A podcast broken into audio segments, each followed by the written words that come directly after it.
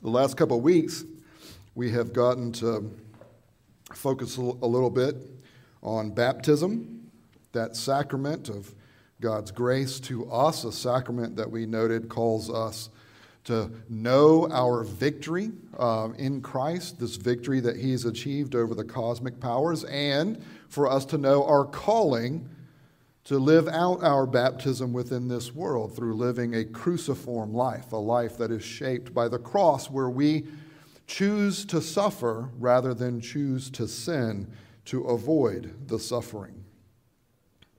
The sacraments are so precious to us. We got to uh, receive communion last week, and they are precious to us because we know that these are tangible signs and seals through which God gives Himself to us. He's not just teaching us something, He's giving Himself to us. His presence is there in those sacraments as they are received by faith. Sometimes what we forget is that the Word also has a sacramental presence to it as God gives Himself to us through what we hear. Now, we just sang and asked the Lord to come to us and I chose to sing it at that point because we are now going to have him come to us in his word. And so receive the reading of his word for what it is. This is God speaking to us, his people. Our sermon text this morning comes from 1 Peter 4 7 through 11. The end of all things is at hand. Therefore, be self controlled and sober minded for the sake of your prayers. Above all, keep loving one another earnestly, since love covers a multitude of sins. Show hospitality to one another without grumbling. As each has received a gift, use it to serve one another as good stewards of God's varied grace. Whoever speaks, as one who speaks oracles of God, whoever serves, as one who serves by the strength that God supplies, in order that in everything God may be glorified through Jesus Christ. To him belong glory and dominion forever and ever. Amen. Let's pray.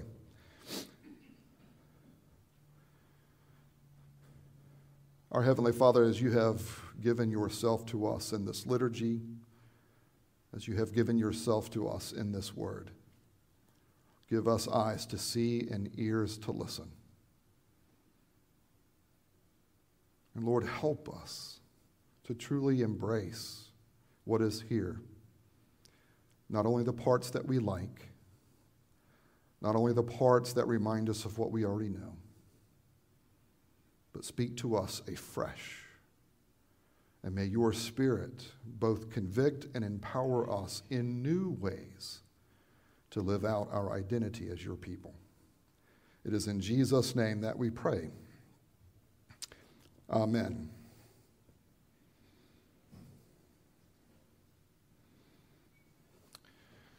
Well, this would be, I would imagine, in terms of my leading in worship, the, one of the first years that I actually feel comfortable using the word Advent. For years, I struggled with how to understand this concept of Advent, of Advent, especially coming from the OPC and some of the, the more stringent side of confessional reform theology.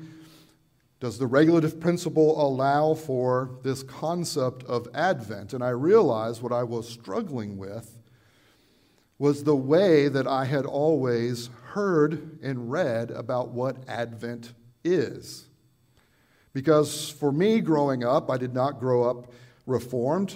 I grew up in a broad evangelical tradition. We didn't use these words. And when I heard them, they were often used to describe what the Catholics do or what the high church does, what these other groups do. And as I looked into it and saw the way that they went about this, I was not comfortable. Because in these other traditions, typically what they are doing with Advent is they are trying to act as if Christ hasn't come.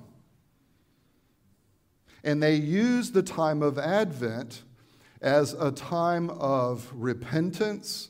They use it as a time in which they try to reimagine themselves living in darkness so that they get really excited about the coming of the light, which they see coming on Christmas Day. Beloved, the Bible does not allow us to approach Jesus Christ in that way. In fact, the New Testament, the burden of the New Testament, is to make sure that we know that Messiah has come. That God in flesh has broken into history and has forever changed history. And with the resurrection of Jesus Christ, he has forever changed the structure of reality. The world is different because Jesus Christ was raised from the dead. A new era within God's redemptive program has come near, we are told. But when you remember that Advent is also an anticipation of that second coming of Jesus Christ. And when you hold these two Advents together, it is extremely appropriate, in my humble, well, not so humble opinion nowadays. It is extremely appropriate to have a time where we reflect not only on this miracle of God coming in flesh, but where we really dig down into this anticipation of the second coming of Jesus Christ in such a way that the second coming isn't just something we talk about if we want to talk about the weird eschatological views that are out there. But where the second coming of Jesus Christ is the fulfillment of the present era that exists within redemptive history in which you and I are citizens. We live between the two advents of Christ. And it is the first advent that defines us, and it is the second advent as the reality of the second advent already exists because of the resurrection of Jesus Christ. In Peter's word, words, the end of all things has occurred.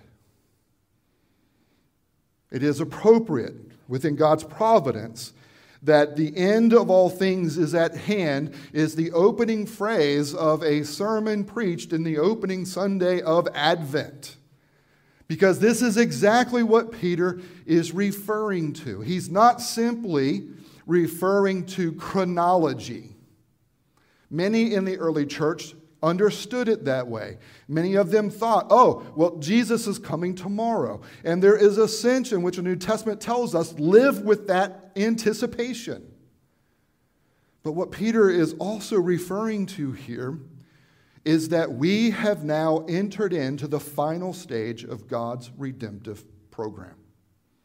The end of all things is at hand. What does that mean? That means there is nothing further for God to do other than for Him to be true to His promises, for Him to rescue all of the elect from darkness, and for His Son to return to, in, to inaugurate the fulfillment of everything that started when Jesus Christ was born in flesh.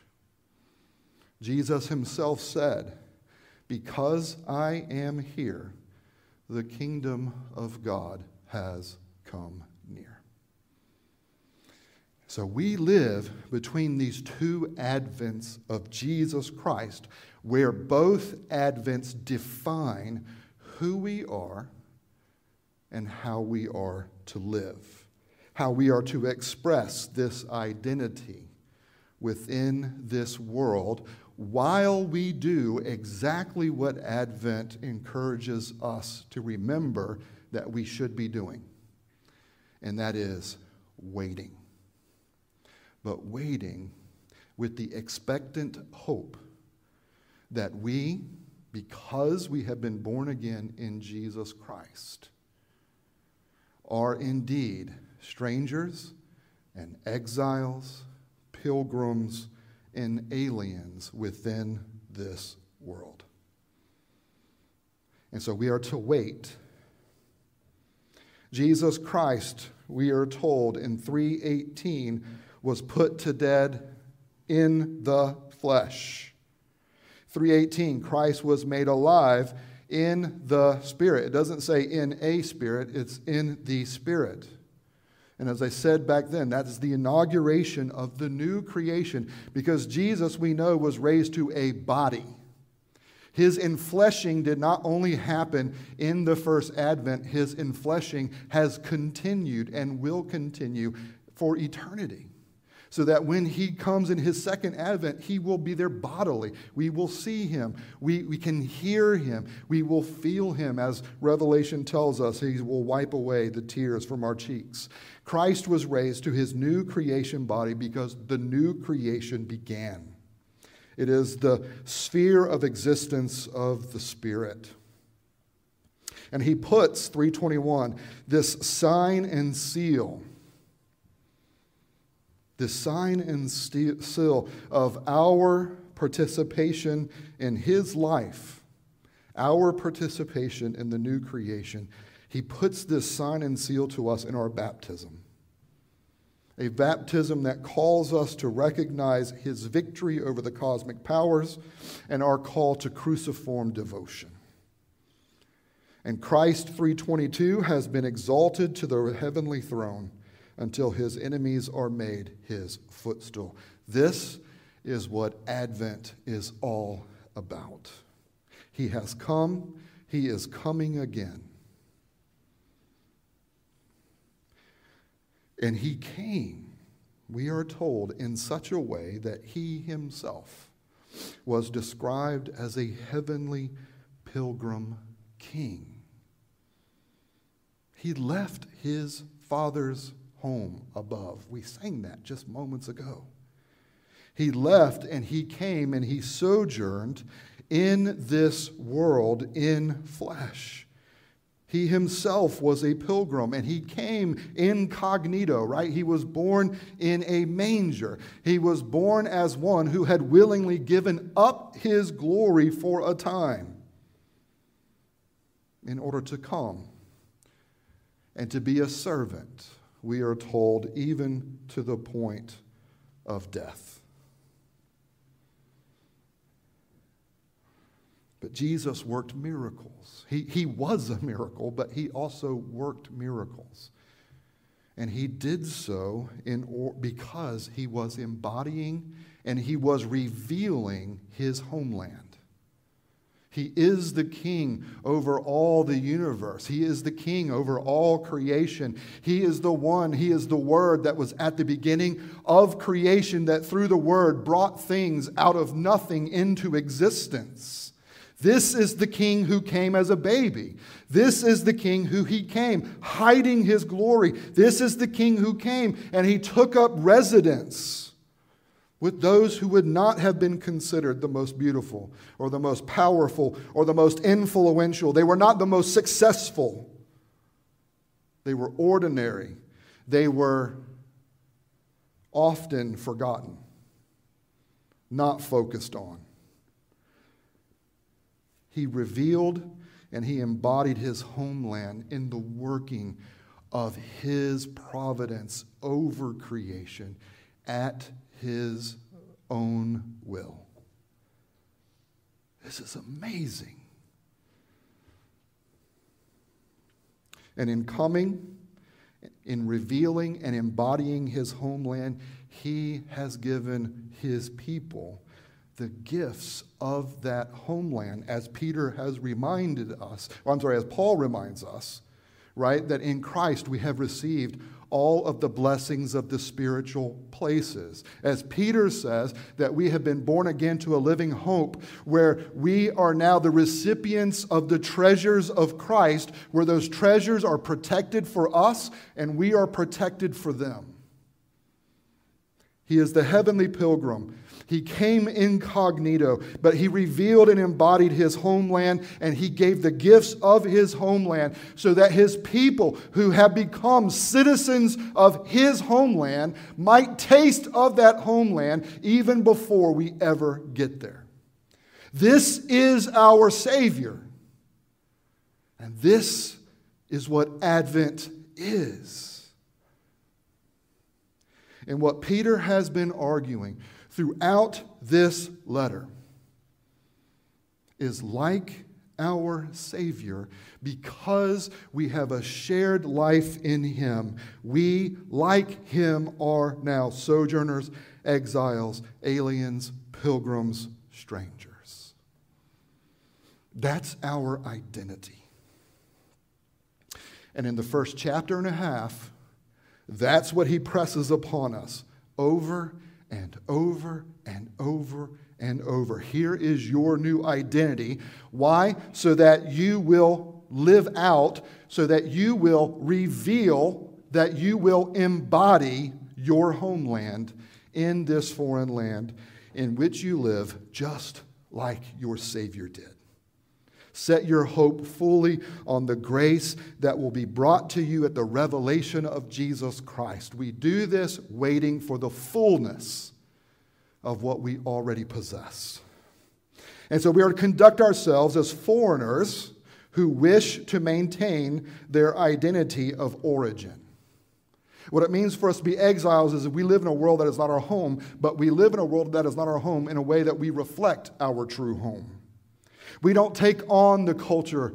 We don't take on the values. We don't take on the stuff of the world in which we live. We manifest the stuff of our world to this world. We conduct ourselves as foreigners who show forth the beauty and excellence of our home culture values and practices. We live in a way that highlights the best of our home. Beloved in Christ, as strangers and aliens, we have become ambassadors of our homeland. And from the middle of chapter 2 until this week, his focus has been on living as ambassadors of our homeland to those who are not fellow citizens of our homeland. But now he transitions and he begins to discuss how we live as ambassadors of our homeland to our fellow citizens of that homeland. What he has said up to this point has been said for those outside the church. What he is saying now is how we relate to those within the church. How are we strangers, aliens, pilgrims? How do we do this with one another within the church? That is what he now transitions to discuss. And what he does, once again, is he calls us to maintain the identity of our homeland by providing a taste of that homeland to one another. Beloved, we are pilgrims. We are sojourners. We are wearied by the travel that we are enduring as those who are outside our homeland, and we need strength. We need encouragement. We need to be nurtured. We need to be cultivated. And God, in His grace, does this as we one another each other. And so, how do we embody? How do we reveal the beauty of our homeland to one another? He gives us four specific things that are an expression of Jesus Christ Himself that we do towards one another.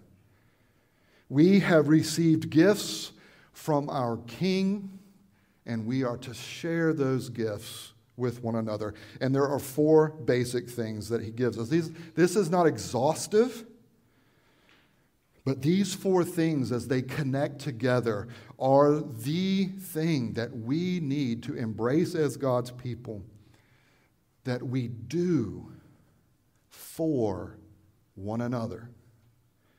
We live in the final stage of God's redemptive program, Peter tells us. And he says, because of this, we are to have heavenly thinking, right? What it means for us to be in this final stage is that we have already entered into the new creation in Jesus Christ. We are part of the heavenlies in Jesus Christ. And so our thinking is to be heavenly in order that we will pray. He calls us to be self controlled. He calls us to be sober minded. He's talking about right thinking. He's talking about rightly understanding the world as it now exists because of the resurrection of Jesus Christ. He's calling you, He's calling me to understand the world as we live in it from the perspective of God. In the supplemental studies, I've talked a lot about how Peter is part of that apocalyptic literature tradition. And what apocalyptic literature was, was doing was apocalypse. It means revelation, right? The book of Revelation at the end is an apocalyptic piece of literature because it's revealing and it's unveiling reality from God's perspective, where God pulls back the curtain and allows you to look through to see what He sees and to see it from who He is and His plans for it and what He is doing. We are told here that we are to be self controlled, sober minded. We are to think rightly from God's perspective about our existence within this world as those living between the two advents of Christ, so that we will remember that we need to pray and that we will know how to pray. Notice that this is used in contrast to what he says in verse 2 and verse 3. Remember from there, he says, uh, he said there that we um, are no longer to live the rest of the time in the flesh according to human passions, living in sensuality, passions, drunkenness, orgies, drinking parties, lawless idolatry. This is a way of describing a people who are not self controlled, who are not sober minded. They are teetering and they are tottering because of being overwhelmed by the passions of the flesh. And beloved, you and I can still, in Christ, be drawn into that drunkenness. And look, for us, our sensuality, our passions may not be the obvious sins that are here, but make no mistake, you and I bring our preferences into the church. We manifest the flesh. We manifest the realities of the culture of this world and not our true world when we do that when we bring our preferences about what church should be, what it should look like. This, we are just in danger of this as anyone, and that is why we need to live sober mindedly so that we can pray. We need to be clear minded with the clearness of the heavenlies, not the drunkenness of the world. Which means also that we don't live fatalistically in a hostile world as exiles who are to embrace and embody the hope of Jesus Christ.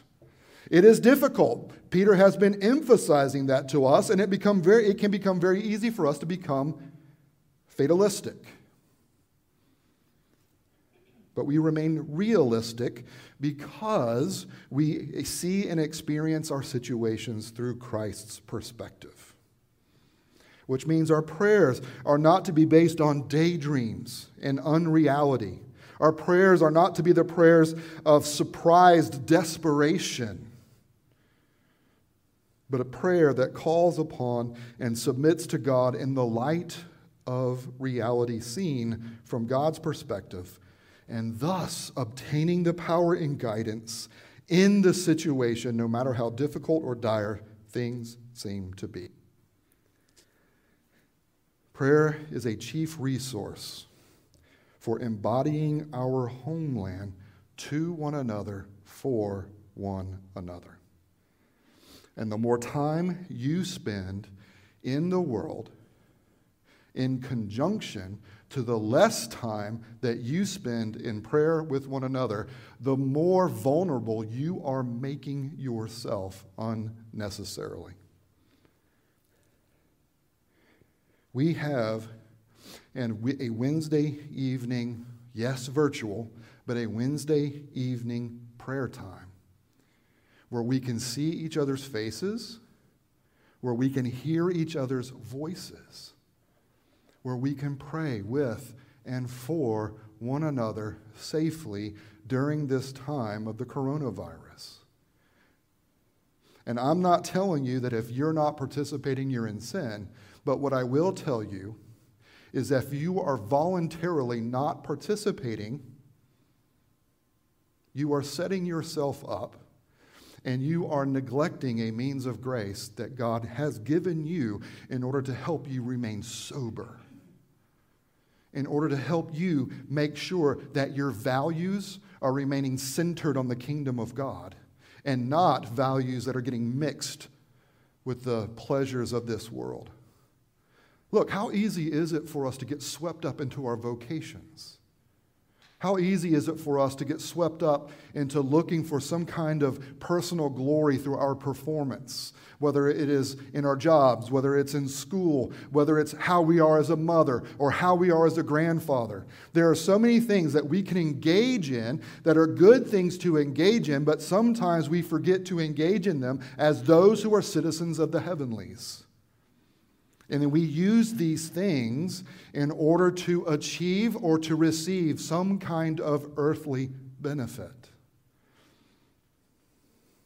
Beloved, prayer and praying together, praying with one another, is one of the chief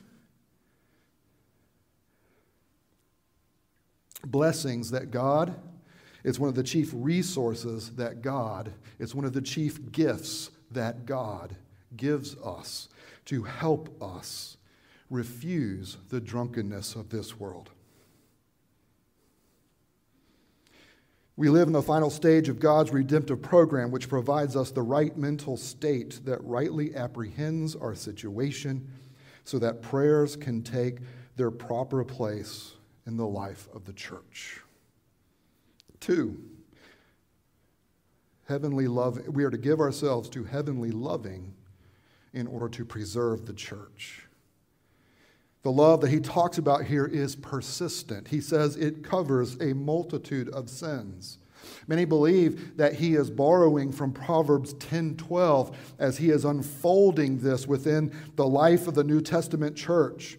Hatred stirs up strife, but love covers all offenses. Now, within Proverbs, within the way that the poetry is written, love covers all offenses is set in antithetic parallelism to hatred stirs up strife. What does that mean? It means this. If you want to understand what, what is love that covers a multitude of sins, what is love that covers all offenses, it's not simply talking about forgiveness. What it's talking about is something that is the opposite of self centered pushing for one's own preferences that stirs up strife. James reminds us why do we hate? Why do we kill? Because we want, but we do not have. In the church, because we are citizens of the heavenly places, our love is to be an enduring love that de escalates the effects of sin within the body of Christ. It means this it means when someone does do something that is a manifestation of their self centeredness, and when someone may sin against you, it means this that you don't act in response on the basis of hard feelings and wrongdoing. Someone does something against you, you ignore it, is what it says.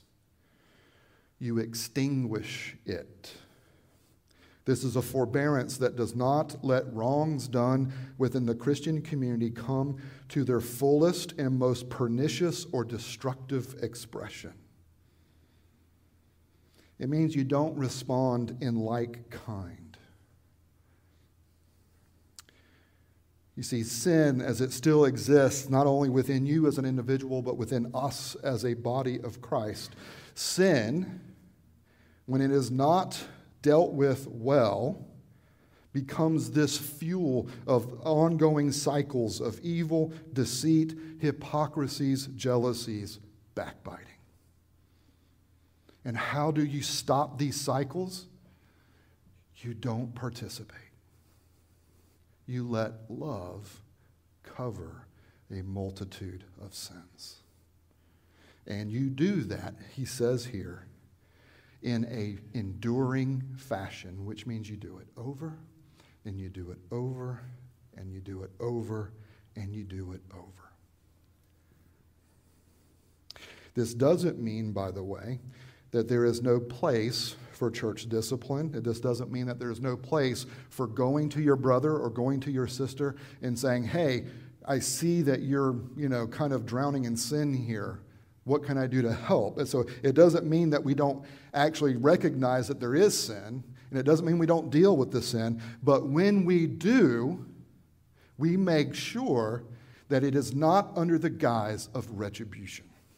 And for the session, for the elders who have the authority of Jesus Christ to exercise the keys of his kingdom on his behalf to his people. If there is any temptation that we have, it is to use our authority in retribution rather than typically to use our authority to cover sin and to help someone else get out of it. I don't know how many stories I have heard about sessions wielding their authority with a heavy hand unnecessarily when a loving word would have accomplished so much more.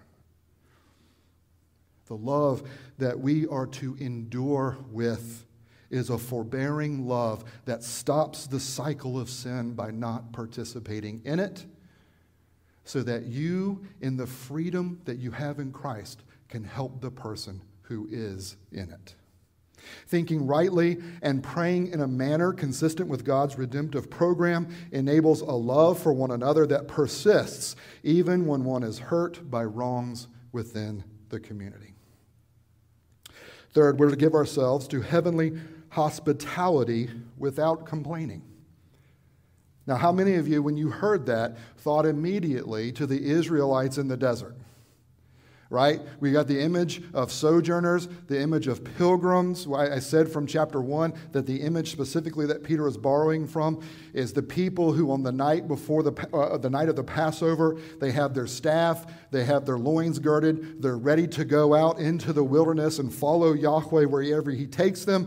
And as He does, and He conquers their enemies, and as He shows an amazing hospitality in feeding them with heavenly bread, what do they do? Oh, heavenly bread again. The people of God when you read Genesis, Exodus, Numbers, Leviticus, Deuteronomy, when you read through that, what you will read over and over is one of the primary characteristics of the people of God during that time period is that they were a bunch of complainers. And Peter or, and Paul tells us, as we read from last week in 1 Corinthians 10, that we're to learn from their mistakes so that we don't follow them in that pattern of complaining, because that pattern of complaining sets one up to reject God. We are to use our homes for ministry, Peter tells us. And look, think about what he has already said. Within a small community where Christians are being targeted, what he says is make yourself an even bigger target by having people from the church over. This is not being said in our culture right now. Whereas We love in the South to have people over and to have a good meal and to enjoy you know, these things. That is not what he's talking about. He is saying, look, make yourself an even bigger target by courageously inviting one another so that you guys can worship together.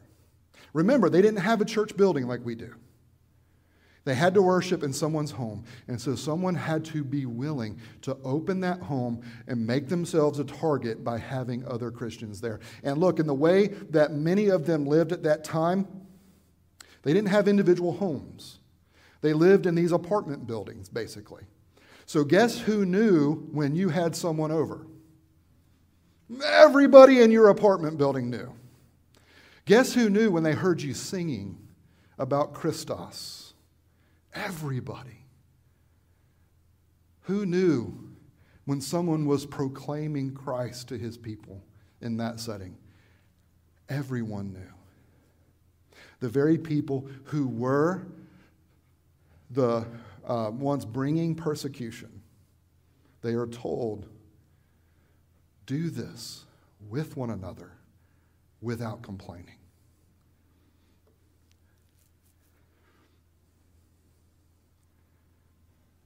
makes us hopefully maybe rethink the way some of us have been complaining through coronavirus. I was complaining just right before the service. Why can't there be more people here? It's Advent and it's fun and it's celebratory. Oh, that's right, because there's a virus. Oh, well, woe is me. I engaged in it after reflecting on the text all week. We can so easily get drawn into complaining.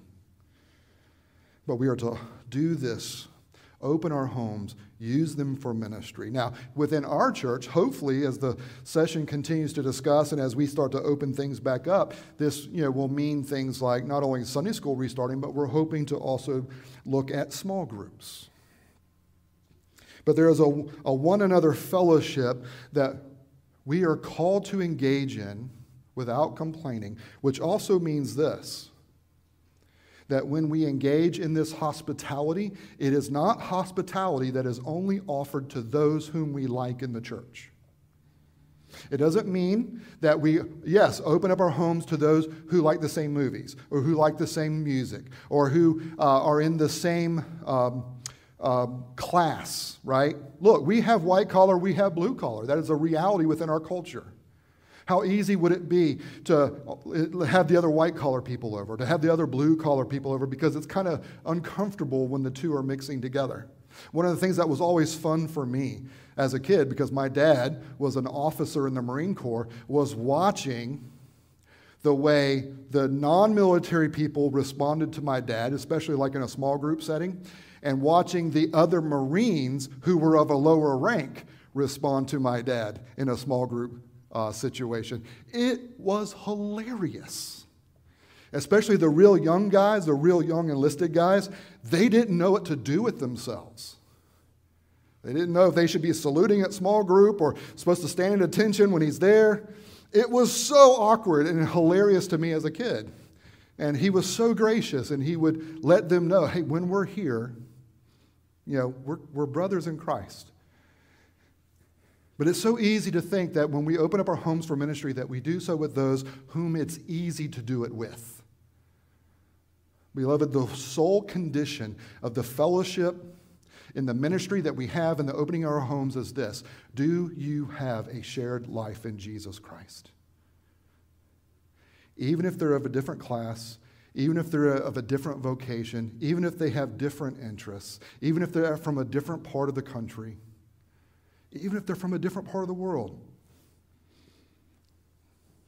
Are we citizens of the heavenly places?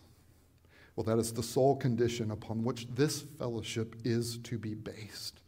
And so open your home, but be careful not to only open it to those who it's fun. Because look, some of us are difficult. And if you're looking around the room and you're not quite sure who the difficult one is, when we rightly apprehend reality and how it is centered on prayer, and we're able to break the cycles of wrongs in the church, one can pursue everyone equally within the church with equal generosity that reflects our homeland and our shared future together.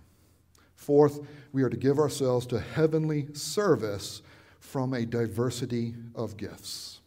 One other thing, by the way, about hospitality, I always say this to my southern ladies. This doesn't mean that to have someone over, you have to break out great grandmother's china and have doilies and have name tags and have every, everything situated and planned out. It means if you have a loaf of bread and that's all you have, you have someone over and y'all eat bread together. All right? This doesn't have to be difficult, it doesn't have to be complicated. Is it fun to do all that? Absolutely.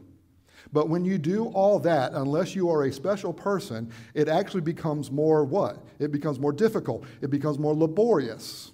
It becomes part of, well, are they going to judge me if I don't do this? Or are they going to judge me if I do do this? What, eh, what ends up happening? You end up reflecting the culture in which we live that we're supposed to be rescuing each other from for a, for a moment within this world. Let your shared life in Jesus Christ be the condition on which you open up your home in order that your fellow travelers can come in and together you guys can reminisce and encourage each other according to your identities in the heavenly places so that we can go back out. Last, we give ourselves to heavenly service from a diversity of, of gifts. Notice here he says they're, they're grace gifts and they are varied. This time of year, how often do we hear, oh, it's better to give than receive? Who really believes that? Now, look, I know some of you do. Some of you weird people out there are givers, and that's awesome. But it's better to give than receive is not Christian. Have you ever thought about that? During a time and a season of giving gifts, it is not Christian to say it's better to give than to get. It is Christian to say it is best to give from what you have received. That's Christian. Because Jesus Christ has shared with us all the gifts of the heavenly places. And we are told right here why. We are told that He has given us these gifts so that we will turn and give them to others. That we will share our gifts with others. Our time, our treasure, our talents are to be given to and for one another. The spiritual gifts that the Spirit graces us with, whatever yours may be, is a gift that is yours, not for you to get recognition in the church for, for what you do, but for you to give to the church. You are ambassadors to one another. And what that means is your gifts are varied, they look different from one another, and that's beautiful because that's what we need. One person doesn't have them all other than Jesus. And so Jesus shares all that he has with all of us together as the corporate body. When we rightly apprehend reality, are centered on prayer, and are able to break the cycle of wrongs, one can pursue with all generosity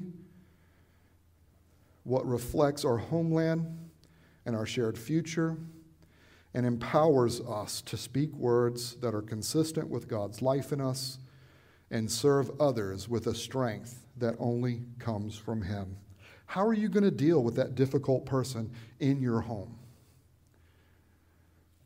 Not through your flesh, not through some strength within yourself, it's from the strength that God provides. How do I know that? Well, God puts up with you, and He puts up with me. And he does so with a smile because he loves us. And his grace is what is allowing that. And he, we are told that he gives us this grace to exercise towards one another. What better way for you to be reminded that it's not because of your perfection that you are loved than to be in a group where everyone doesn't fit in perfectly, and yet there is that presentation of love to one another a love that can only come from the shared citizenship we have in the heavenly places.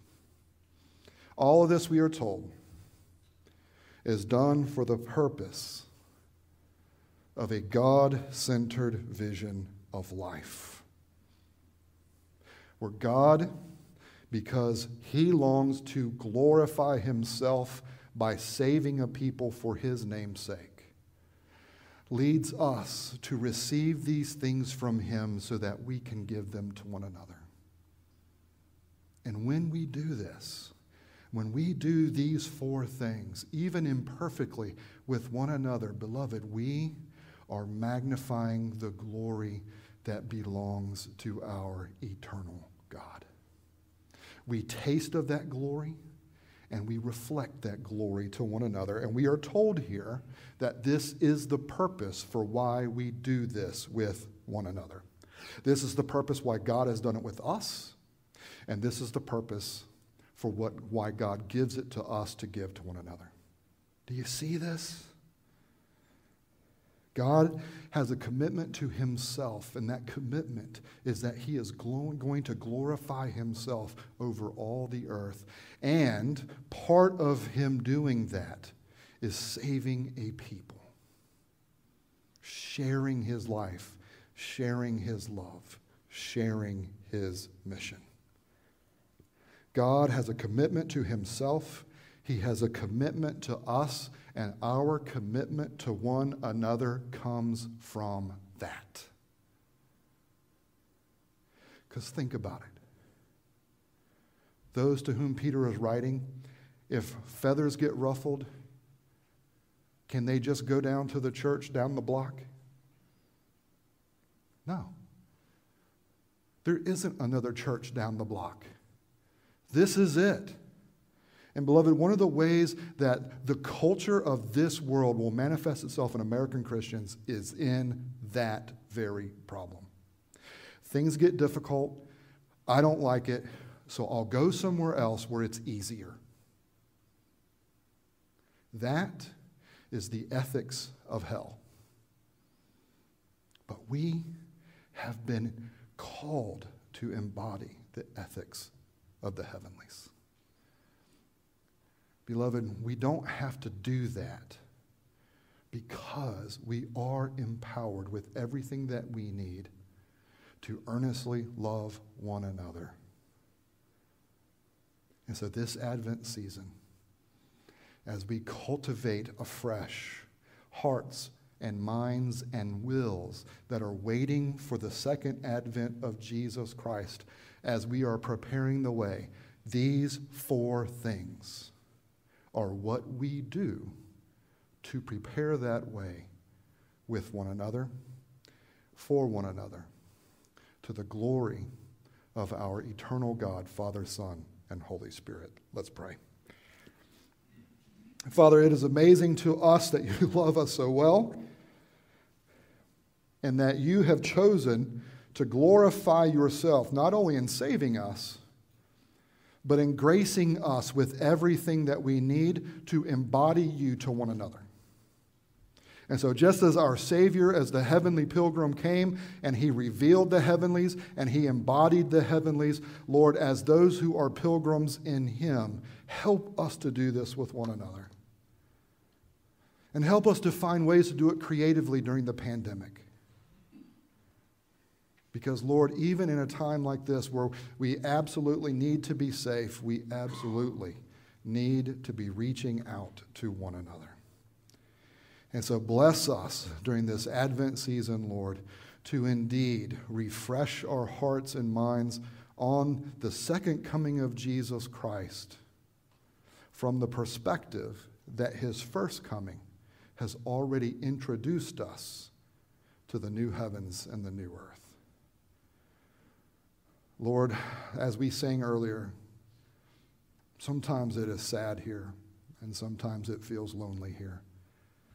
And so fill us with the realities of the heavenlies now, so that we might continue to press forward as your pilgrims, having our thirst quenched and having our hunger taken care of by that which you provide us from heaven that is offered to us as one another we reach out and we share that varied grace with which you have gifted us. It is in Jesus' name that we pray.